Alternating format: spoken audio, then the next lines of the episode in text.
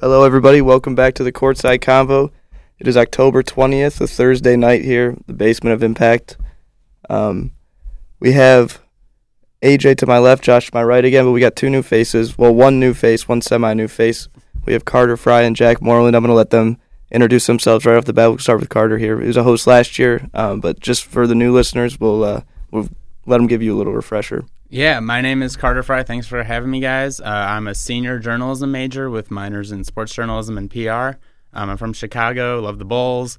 And um, yeah, I've done some work with SSR this year, Impact in the past, and uh, really excited to you know be on the pod again this year. It's going to be a fun season. Yeah, great to have you back. And now, brand new face. Happy to have you, Jack. Let us know. Uh, let us know a little bit about yourself. Yeah, uh, I'm happy to be here. Uh, my name is Jack. I'm a third year uh, journalism student here. I'm interested in being like a sports photographer, um, and I'm from just an area in East Lansing. Uh, my favorite team is the Detroit Pistons. For those listening, I am wearing a Cade Cunningham jersey right now, uh, but I will try to not let that impact my takes too much. Well, you can. Who cares? this is. I think this is the first first time, and I've. This is my third year doing this that we've had a majority Pistons fans There we go. For sure. at Michigan State for a basketball podcast. So it's pretty impressive. The restoration. Yeah, Yeah. Get on the bandwagon while you can. Yeah, it's been a Cle- It's been a or not Cleveland. It's been a Chicago uh, podcast Little m- mostly with Carter.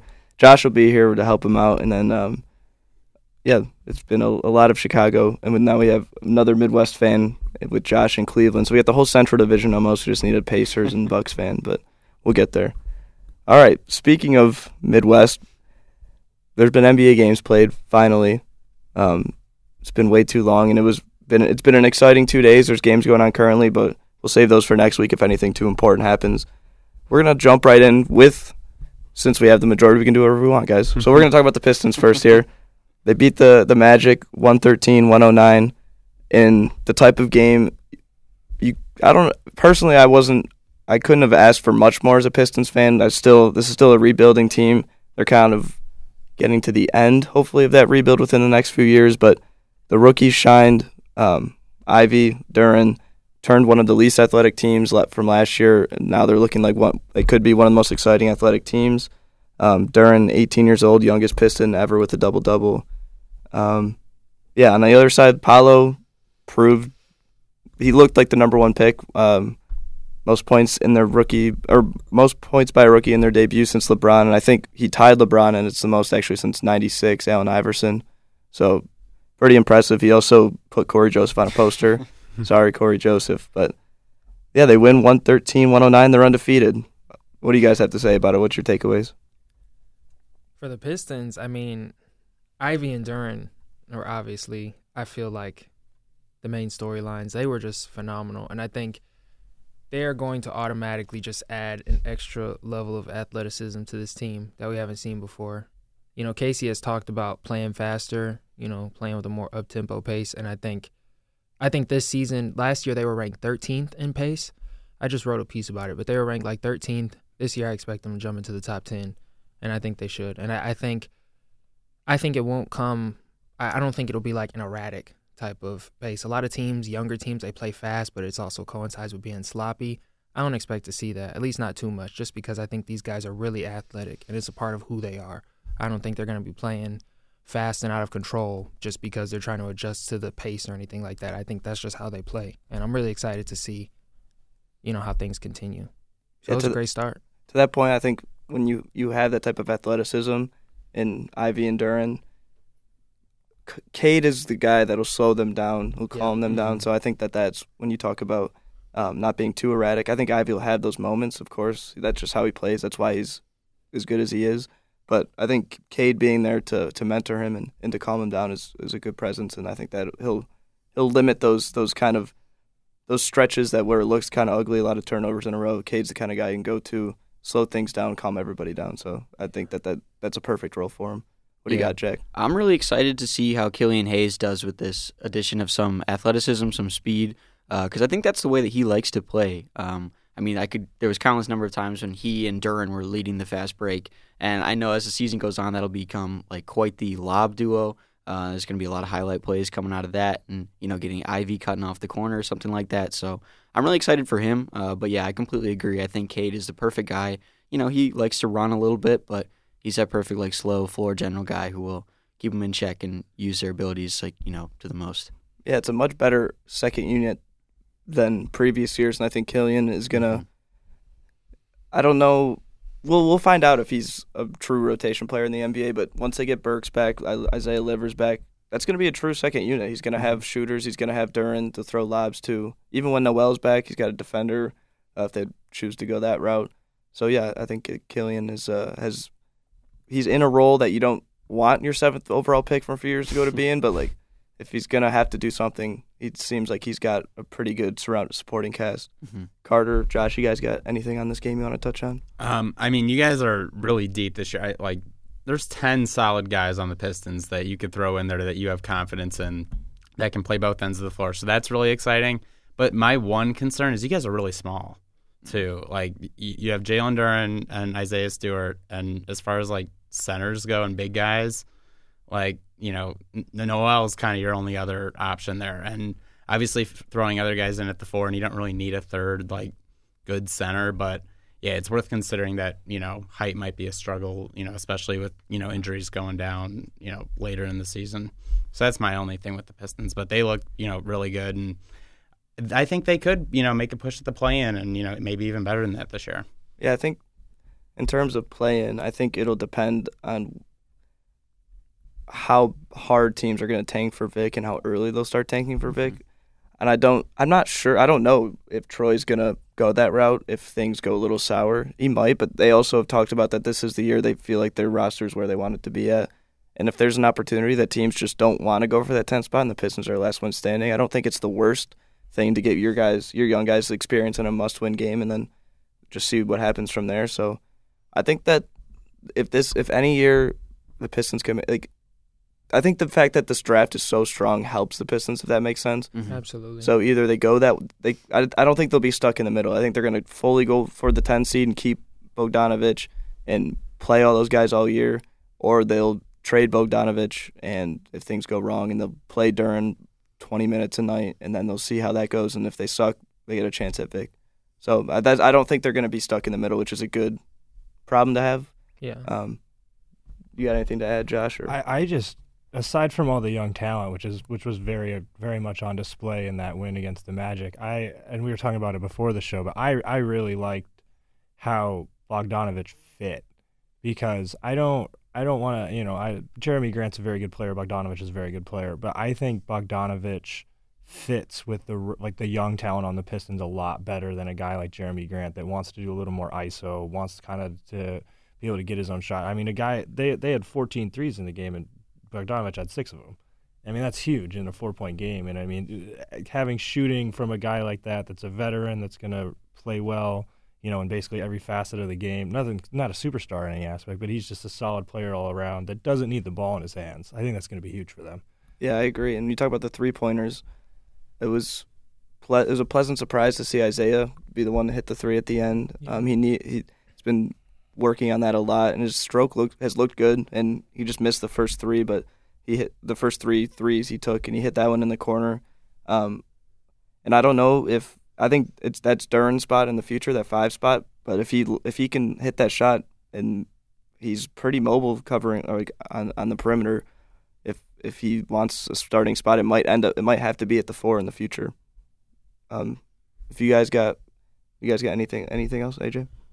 I just wanted to touch on Banchero a little bit because I just I felt like he was absolutely phenomenal. Um, I think me and Josh both picked Yeah, Banchero yeah. for Rookie of the Year, Rookie of the year. but he he was absolutely phenomenal last night, and it was really great to see. Um, uh, like I've said before, I think he's he reminds me a lot of a younger Carmelo, but he's bigger and he provides more playmaking, which I think is a really dangerous combination. And Orlando's guards, their Markelle Fultz is obviously out right now.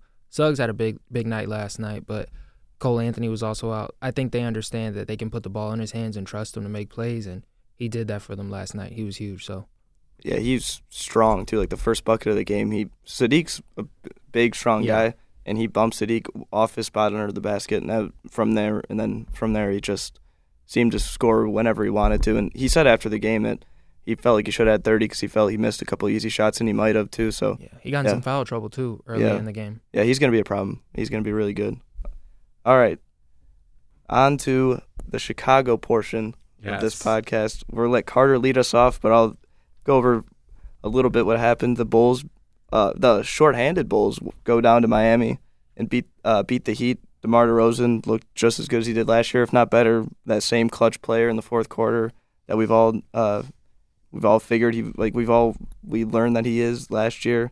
Um, Zach LaVine uh, was out. Uh, Lonzo Ball we knew was going to be out, but two of your three, two of your four best players out, and you go down and beat the number one seed in the East a year ago. How you feeling, Carter? Oh, I'm feeling on top of the world. I, I the Bulls honestly could, you know, we could see a very similar picture to the first half of last year where they're on top, you know, top of the conference, winning games, looking like, you know, they might end up with the one seed, but then, you know, we never know how the season's going to go. So, barring, you know, no major injuries and hoping that Lonzo and LaVine get back healthy soon, I think that we have a legit push at you know, a conference, you know, finals matchup or, you know, maybe even going, you know, a step further if DeRozan can keep up this play all season because we saw he could do it when he wasn't injured last year.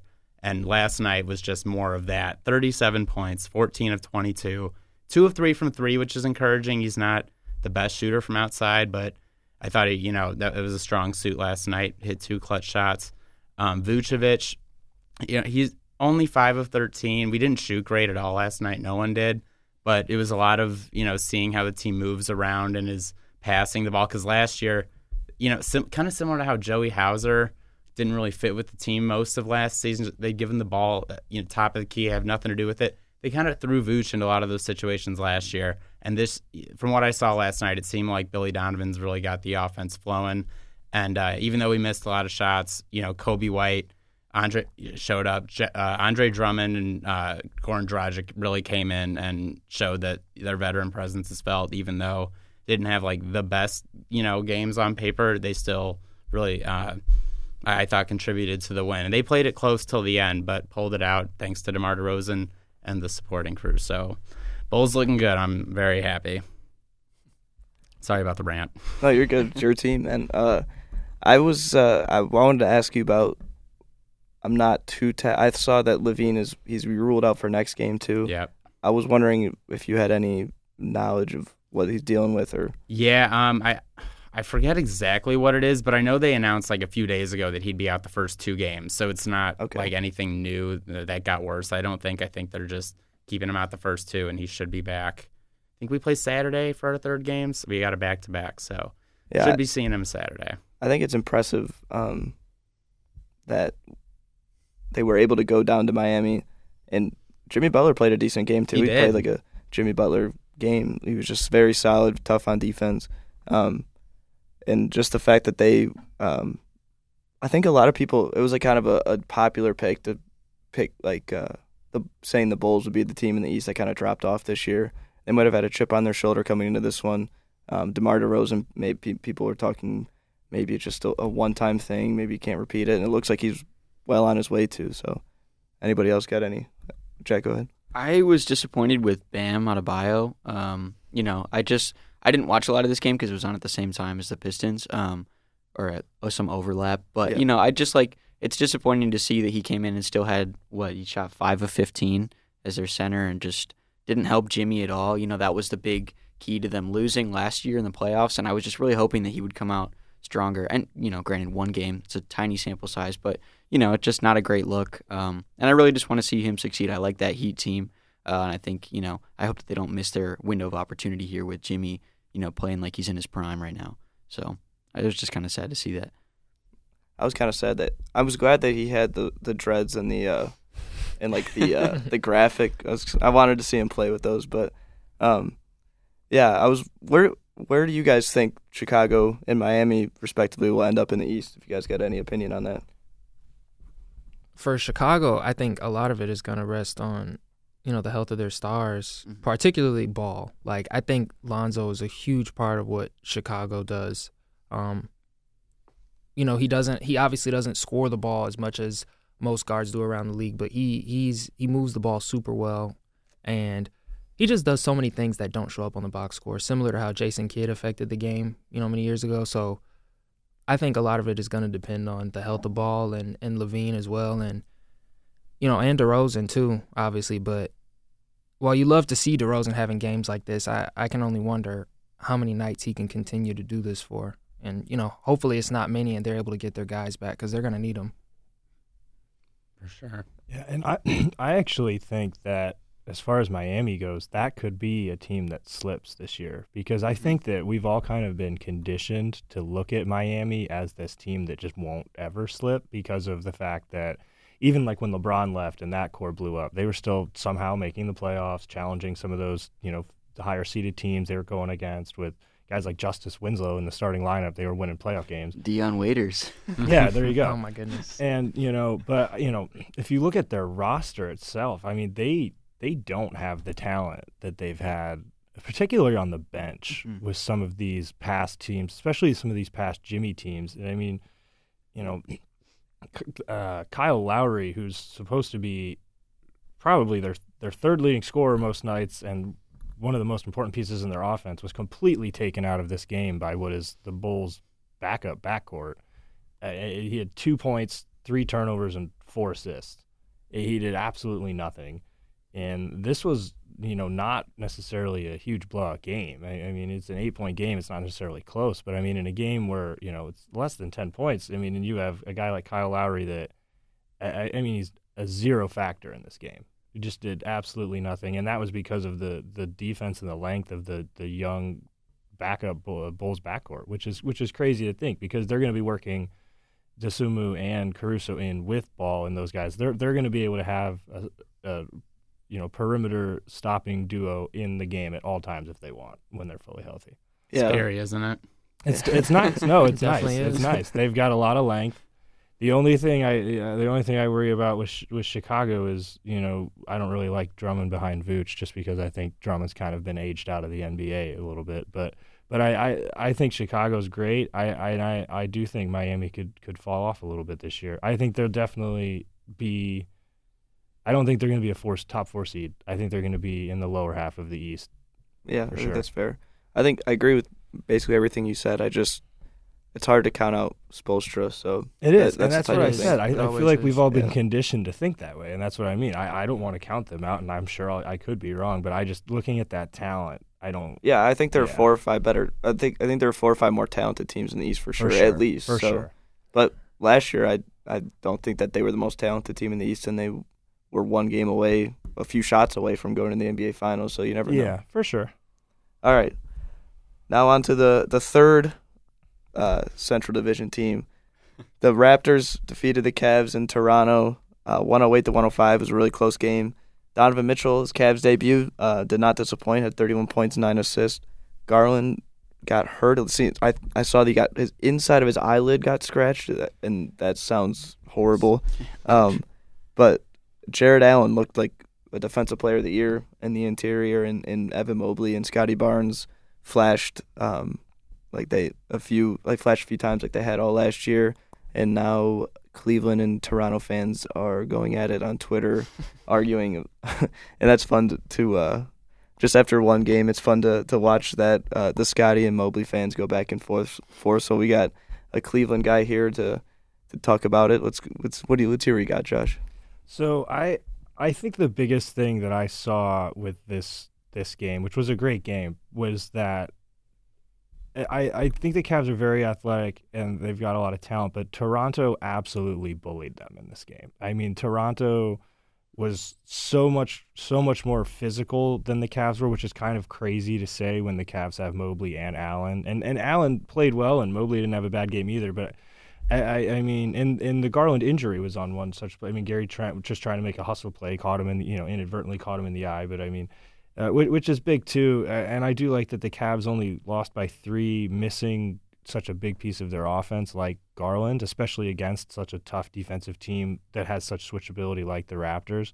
But the the biggest thing for me was still that uh, even though Mitchell had 31 and nine, he was great uh, the the Raptors were so impressive with the physicality they played with and how how the their lineups synergizes. Like they they can switch everything. They can switch everything and and on offense they can put every guy in any spot they want. you know, Siakam at center is just such a problem, uh, and I I think that they're probably going to be a top four seed. Maybe they have the potential to do it, and I, I was really impressed with how physical they played because because the Cavs are bigger than them, and it, it didn't matter. It, it didn't matter on the boards. It didn't matter in the paint, and the Cavs size played well, and it just didn't matter. Yeah, I love the lineups Toronto can roll out there with just a bunch of uh, a bunch of guys who are similar in size. They can shoot, play defense, and then you have VanVleet orchestrating it all, and Nick Nurse behind the bench, one of the better coaches, if not the best coach in the league. So, um, and also it's good. I'm happy for Toronto fans. They finally. Um, it seems like it's been with COVID. Canada's been a little bit different, so they have. Uh, sometimes they've had fans, sometimes they haven't. They were in Tampa Bay, I believe, during the COVID year. So it, it seems like they haven't been able to to kind of get in the same groove a lot of other team or basically every other team has been and they have great fans so i'm glad that their fans are are back and uh um and they have that same home court advantage again anyone else uh, got anything I think Toronto's going to take another leap this year. Um, I don't know if you guys know this, but they went out and hired Rico Hines to be a part of their like development oh yeah staff. yeah and all of their guys were out in LA running all summer long with anybody who came there, and everybody was there this summer. Besides, I think LeBron didn't make an appearance, but pretty much every every other star that you can think of came through, and Yeah, I remember refreshing, waiting for the Pistons video to come yeah, out. Yeah, Kevin Knox looked really good out Yeah, there, didn't yeah, he? he did. he did. Not so much in Detroit, but that's okay. That's. But but yeah, I expect them to to take another leap. And I, I Masai just Masai Ujiri, I think he just has a very futuristic viewpoint of the game, and I think they understand that size, length, versatility. It's it's all where the game is headed, and I think they're a few steps ahead of most franchises in the league right now.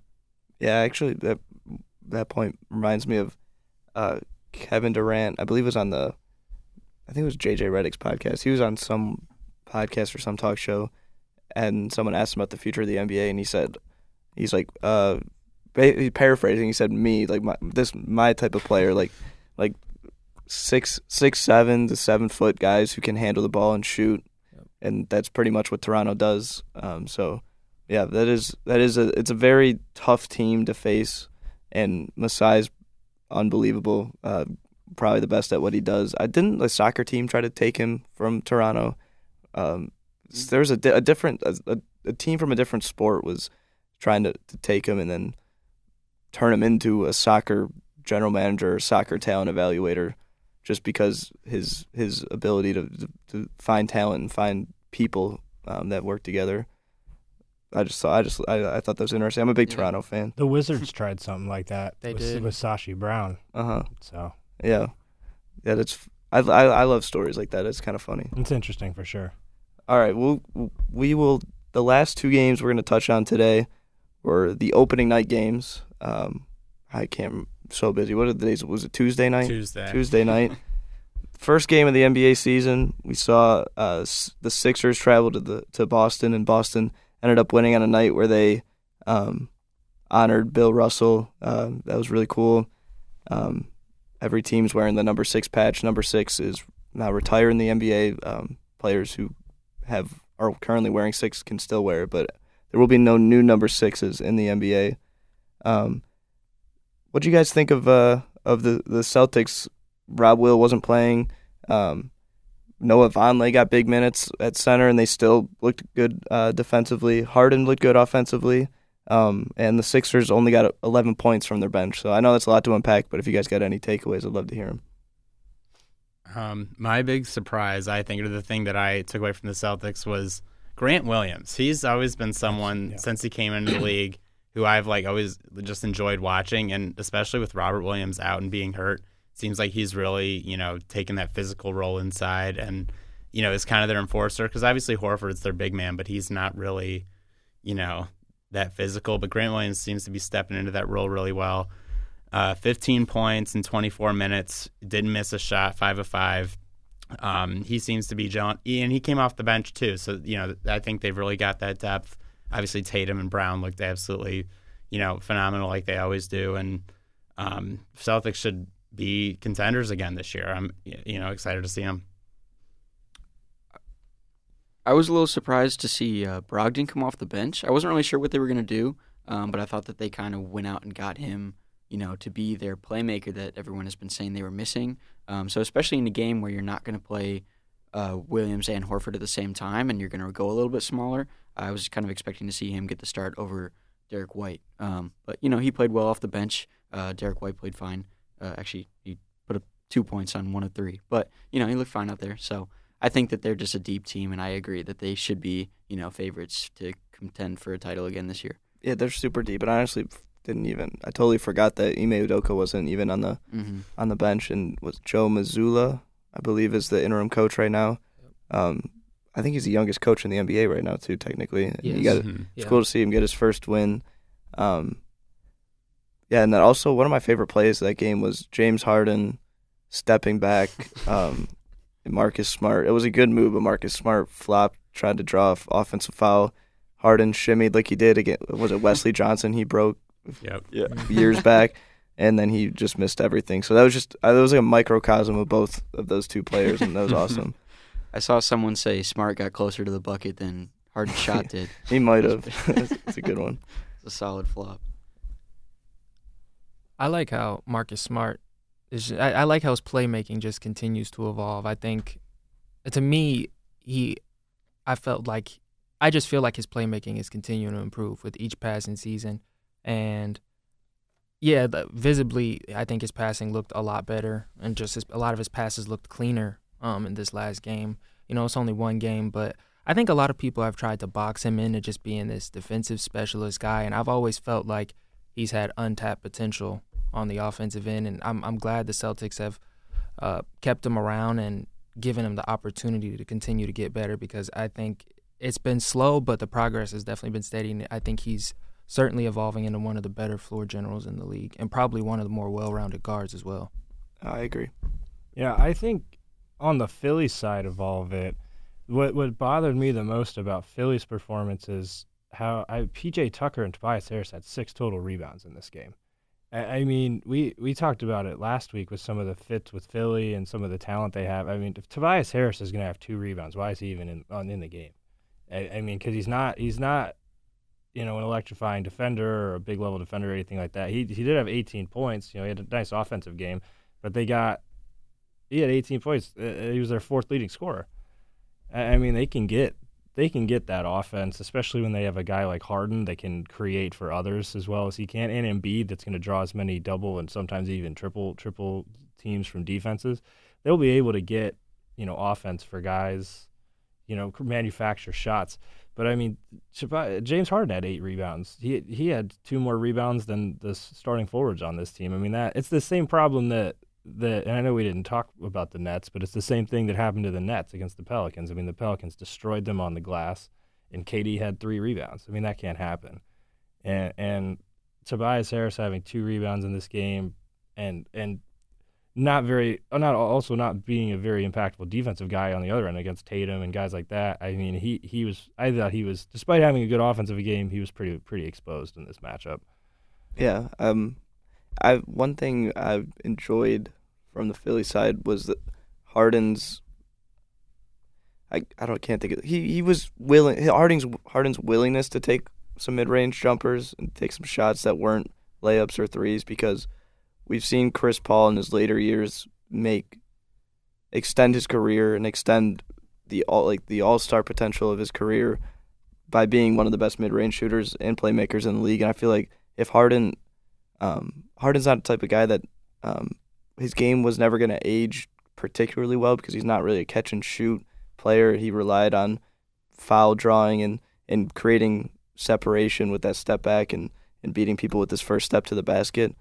And I think that the the the middle game, he kind of just he he didn't he he didn't utilize as much as he should. So I th- I think we're seeing a little bit more from that this year, and I think that's that's a positive sign for him going forward. Um, the last game we'll talk about in full today was the nightcap of opening night. We saw the Warriors get their rings, uh, their fourth as a in, with that core group, uh, very impressive. Um, and we saw them beat the Lakers pretty handily, even after all the drama that had gone on.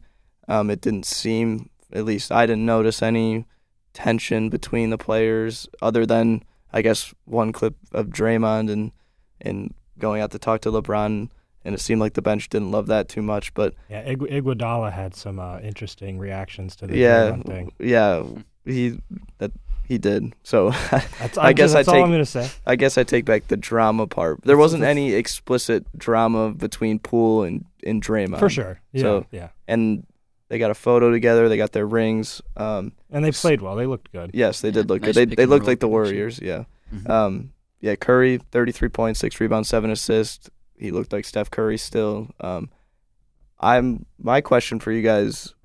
Uh, you guys can talk about the game and the Lakers because there's a lot to talk about there too. But just right now, do you think the Warriors are the favorites to repeat?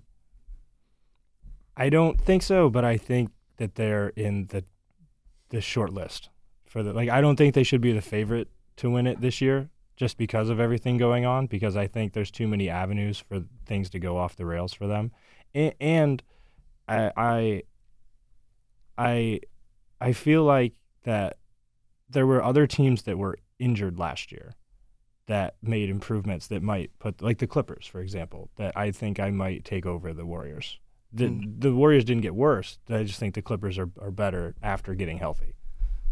I think I also would have. T- I think I would have taken the Warriors before the punch, but post punch, I think they're still in the conversation. But yeah, I'm I'm I'm with you. I think that things are prob. I, I think things are definitely going to go off the rails, and stuff is going to go on in that locker room, and the Warriors are going to end up as like a four or five seed and do okay in the playoffs. That's that's my prediction.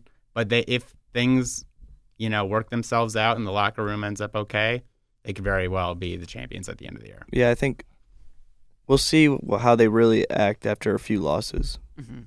Yeah, yeah, I absolutely agree with that. But I think it's hard to count this team out uh, at all because I, I do not expect Klay Thompson to have as rough of a year as he had last year. Uh, you know, I think he'll bounce back and be even more consistent. Uh, and I think their young guys will take bigger steps too. I'm looking forward to seeing Moses Moody out there more. Uh, and I think Kuminga played really well when he got some opportunity. Uh, and James Wiseman is back too. So I mean, even if things go wrong between Poole and Green, uh, there's a lot of other pieces that they have that can step up and make an impact and keep this team in close contention for that title. Yeah, they're so deep. That team is so expensive Yeah. too. Yeah. I think that this roster and that this core particularly recognizes that this dynasty is nearing its end. And I think they understand the sense of urgency in that. So I don't know if I can if I can sit here and definitively say that I anticipate more locker room issues just because I think Draymond knows that mm-hmm. this is one of the last years he will have a chance to win a title and he'll have to live with it if he chooses to sabotage that anymore. Because i mean it could already be sabotaged completely but i i think with steve kerr as the coach and with this core having been through all that they've gone through within the last few years i, I think they understand what's at stake here and i don't i don't see any of them going out of their way to mess it up anymore Yeah. I think we didn't get into the Lakers that much last week, and I think they're worth talking about. We got a little bit of time, so I just wanted to bring up what do you guys think about this Lakers team? I mean, LeBron's stat line looked looked good at the end of the game, but it just didn't seem like they were ever in the game. Anthony Davis looked good. I think he looked good. Uh, Westbrook's stat line was like a Westbrook stat line, but he also had moments of bad turnovers, uh, brick shots, um, defensive lapses, and then they were they're playing guys that are probably shouldn't be on that probably wouldn't be on most NBA rosters. Um, it just seems to me it seems like this is a team that at its best is a five six seed seven. I don't know if they're I don't know if they're deep enough. Uh, obviously, the LeBron and AD, that's as good as any duo in the NBA, obviously. But after that, I don't I don't really know if I if I trust if I trust anybody on that roster after that. Yeah, I I think you hit it on the head. I don't think they're deep enough. And you I think when you have Anthony Davis as your second guy, Anthony Davis has all the talent in the world, but in terms of durability, he's not he hasn't proven to be very reliable, at least not right now. And I think I honestly think he's the X factor for this team. This team is going to go as far as he can take them. I think LeBron uh, Jeanie Buss. I, I think everyone in the organization has been adamant that AD is going to be their guy if they're going to go far this season and in the years to come. But if he's not healthy and if he's not playing up to standards, I, I don't I don't see this team going anywhere. I mean, and even I mean he was sharp in this game, but as you can see, it wasn't enough. And still, I think even with these three guys, where they are, where they're at in their careers, I think you have to have more around them. And right now, they don't. Yeah, I've been a big proponent the last two years of AD being the only being the only big and playing playing the five and actually playing the five like he did in the bubble a lot. But I don't th- know how much it really matters if you're playing with Westbrook and Beverley and Lonnie Walker, and and, and LeBron obviously. But with I don't know how, how like a, uh, the supporting cast. I just keep coming back to it, and you also mentioned it. It just seems like they just they just don't have it, in my opinion. Yeah, and everyone else around the league is incredibly deep, which mm-hmm. makes it that much harder. Yeah, I mean, just like last year, the Lakers are just filled with question mark guys like that no one has seen get this kind of opportunity. Um, so, I mean, I hope that they're more driven. Last year, a lot of the guys that they brought in, uh, you know, for the past season just looked kind of complacent, didn't look like they wanted to win. So, I mean, this team has some young talent. You know, of course, our Max Christie, uh, who we like over here. Shout um, out, Max. Yeah, but you know, they just need some guys to step up. Uh, of course, Matt Ryan looked really good in that one preseason game.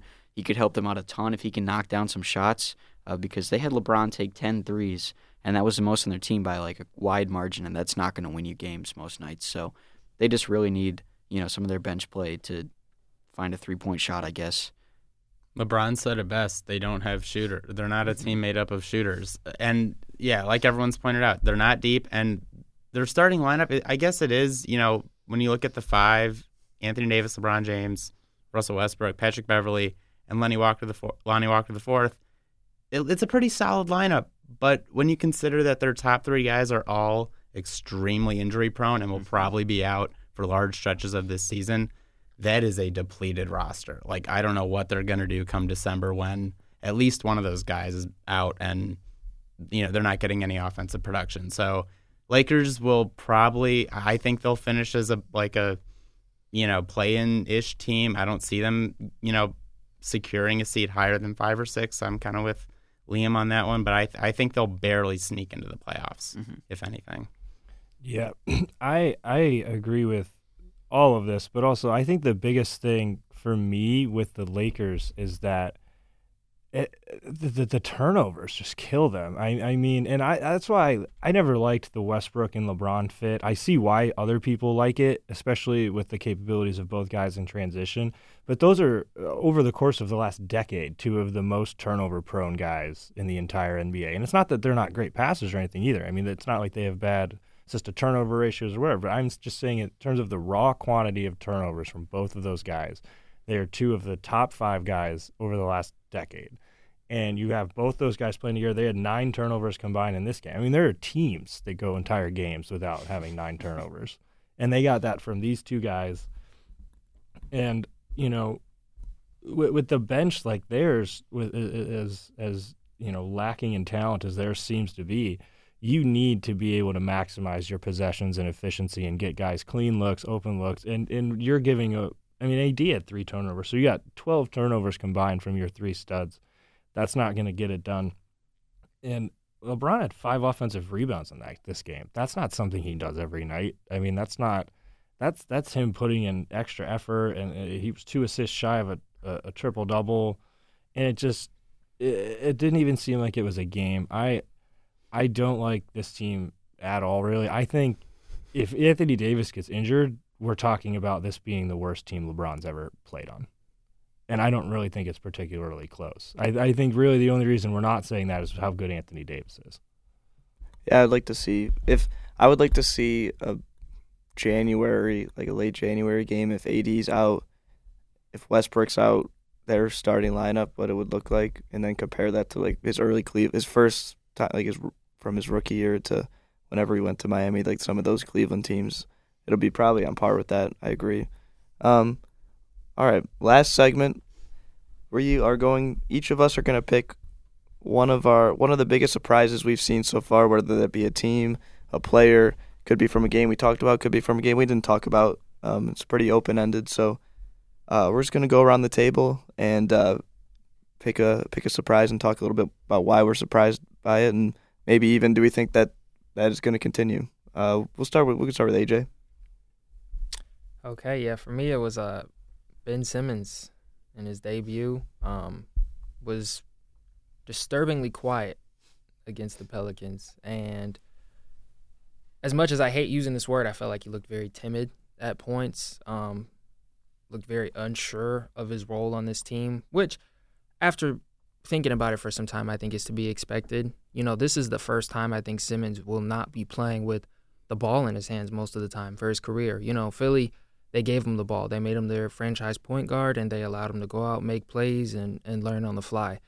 And he doesn't have that same opportunity in Brooklyn, I think, at least right now. I don't think they're they plan on putting the ball in his hands and you know, he's he's so talented and athletic and versatile that he'll I think he'll still be able to thrive, but so right now it was it was it was disturbing to see and, and troubling just because I mean, when he's rolling, he's phenomenal and he affects the game in so many ways. And everybody knows about his shooting woes, but if he's not shooting the ball well and he's not contributing in the way that we've grown accustomed to seeing him contribute, then he doesn't really have much to offer. So that was my biggest surprise.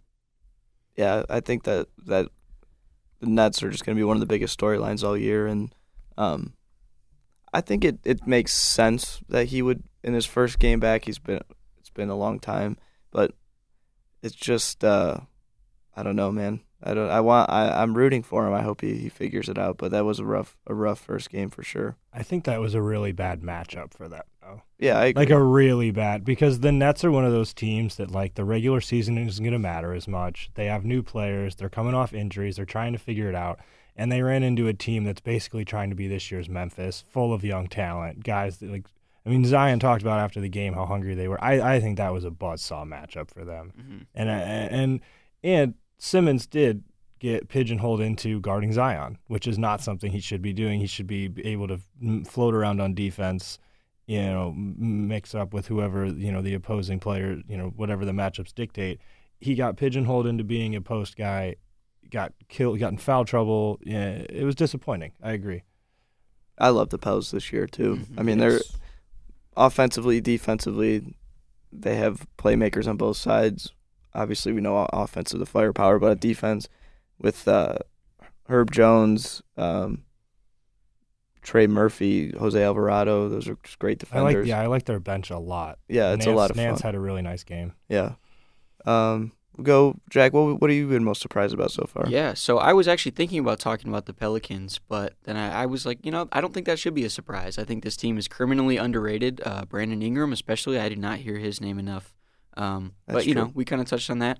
Uh, so I actually wanted to talk about the Knicks. Um, I was pleasantly surprised with Cam Reddish. You know, he's been a big question mark for them, maybe an X factor. Um, I was pretty high on him for a while, uh, and I liked seeing him, you know, ball out. He shot nine of 15, 50% from the three point line. So, I mean, if he can continue that play, that's going to be huge for them. Uh, but this team is just really weird. They had Isaiah Hartenstein get 40 minutes uh, because Mitchell Robinson nearly fouled out in like less than 15 minutes. Um, so, I mean, a lot of people are counting this team out as kind of like the Eastern Conference team that's going to fall out of the conference or the, the playoffs as other teams get deeper. Um, but, you know, they hung with this Memphis team. They overcame a nearly 20 point deficit, forced it to OT, and lost to Tyus Jones on a game winner. So, I mean, that's kind of an impressive performance for them. I have no idea what to think of this team. Yeah. So, No, I agree. I think Cam. I think I'm. I want to free Cam Reddish. I think he should start or go to a different team. I think I don't think Thibodeau appreciates him enough. I think I Cam. Reddish is a great player, underrated. Really good talent for sure. Mhm. Um, so yeah, so my surprise uh, this week, I was really curious to see what the Mavericks were going to look like coming into this year because obviously everything revolves around Doncic. But you know they had Porzingis last year, and they usually just throw a bunch of wings who can shoot around him and just see what happens. But last night we got to look at what Christian Wood, you know, can do on this team, and holy crap, 16 straight points, 25 overall. They ended up losing in the end to according to Mark Jones, uh, Damian Williams last second shot. He called him Damian Williams at least once last night, even though it's Damion Lee. Um, and apparently 2K has his name spelled wrong too. So, so Why are Put more res- disrespecting that? I know. Poor guy. so yeah, I'm campaigning. More respect for Damion. champion. More respect for Damion Lee. I, that's my campaign today. But um, Christian Wood, absolutely. Uh, we've seen for the past five or six years now, he's capable of putting up 15 to 20 points a night. You know, put, getting rebounds, being physical down low. We saw it in Detroit, saw it in Houston.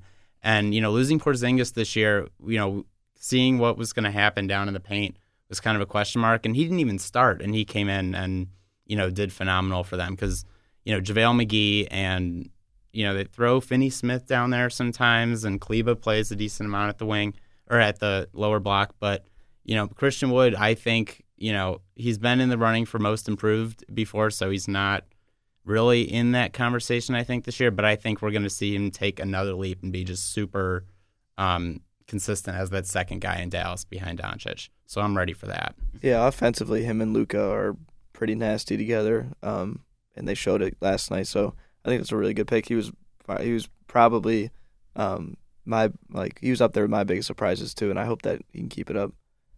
For sure. So I'm gonna go with the the Utah Jazz or the Denver Nuggets because I guess both outcomes are pretty. Both sides of this were pretty surprising, um, but more so the Jazz, just because I didn't think the Jazz were going to be able to put together a game like that offensively, especially so early in the season. And I know there's talent there because uh, while there's not really like a star on that team, they go about eight, nine deep of solid NBA. I mean, Malik Beasley's the seventh or eighth guy off the bench for them. I mean, that's that's solid depth. But I, I, I just, I mean, they're supposed to be a tanking team.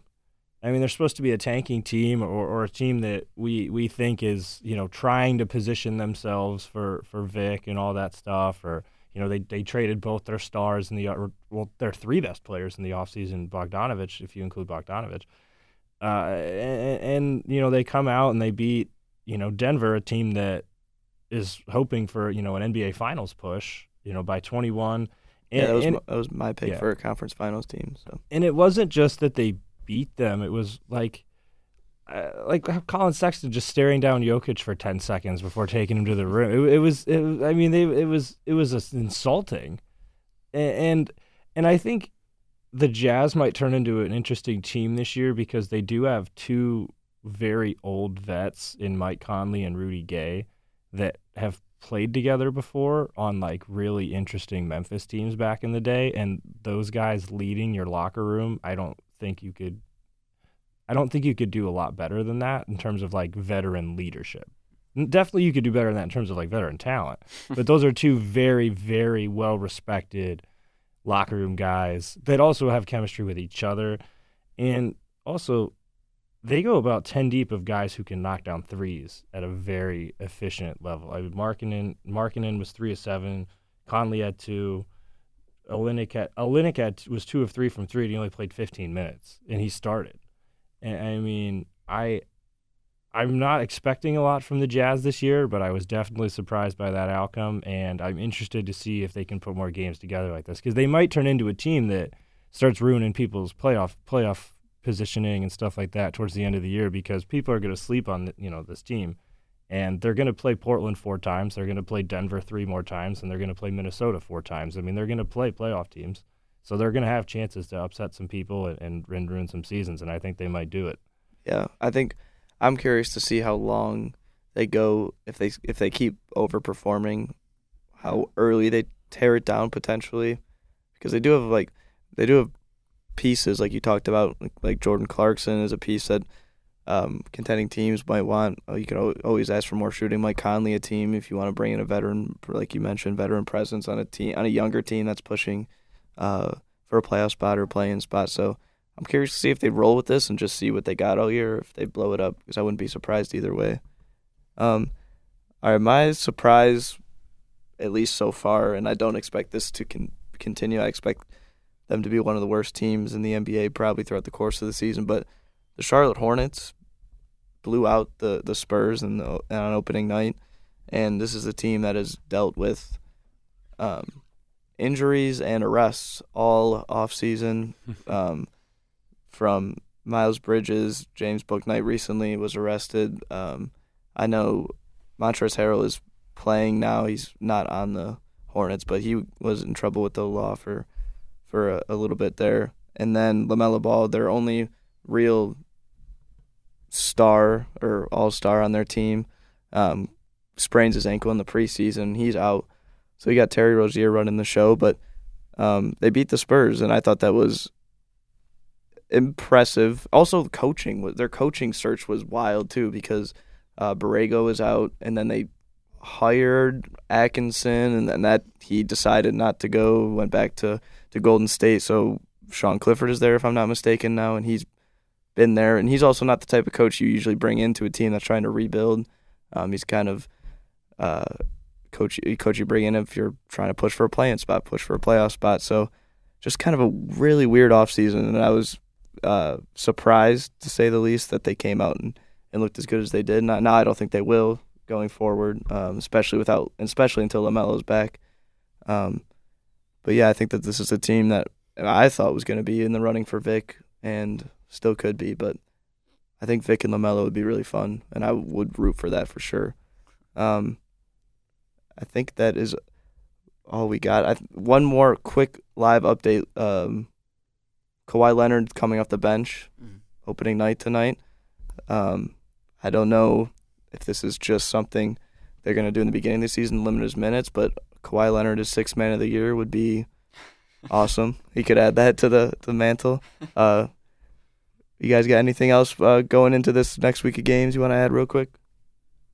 Shaedon Sharpe looked really good to me True. in his debut. That was surprising how he how well he played in limited minutes. He Mhm. was very that was very impressive. I'm glad he's healthy. I'm glad that elbow that was what was wrong, right? His elbow. Yeah, Yeah, I'm was glad a couple. that- yeah, yeah. I'm glad that he's uh, was back and ready, and um, yeah, that was that was probably uh, second on my list was the fact that he came in as a very unknown, very uncertain, missed summer league, comes in and knocks down some big threes in a in a close game off the bench. It was awesome to see.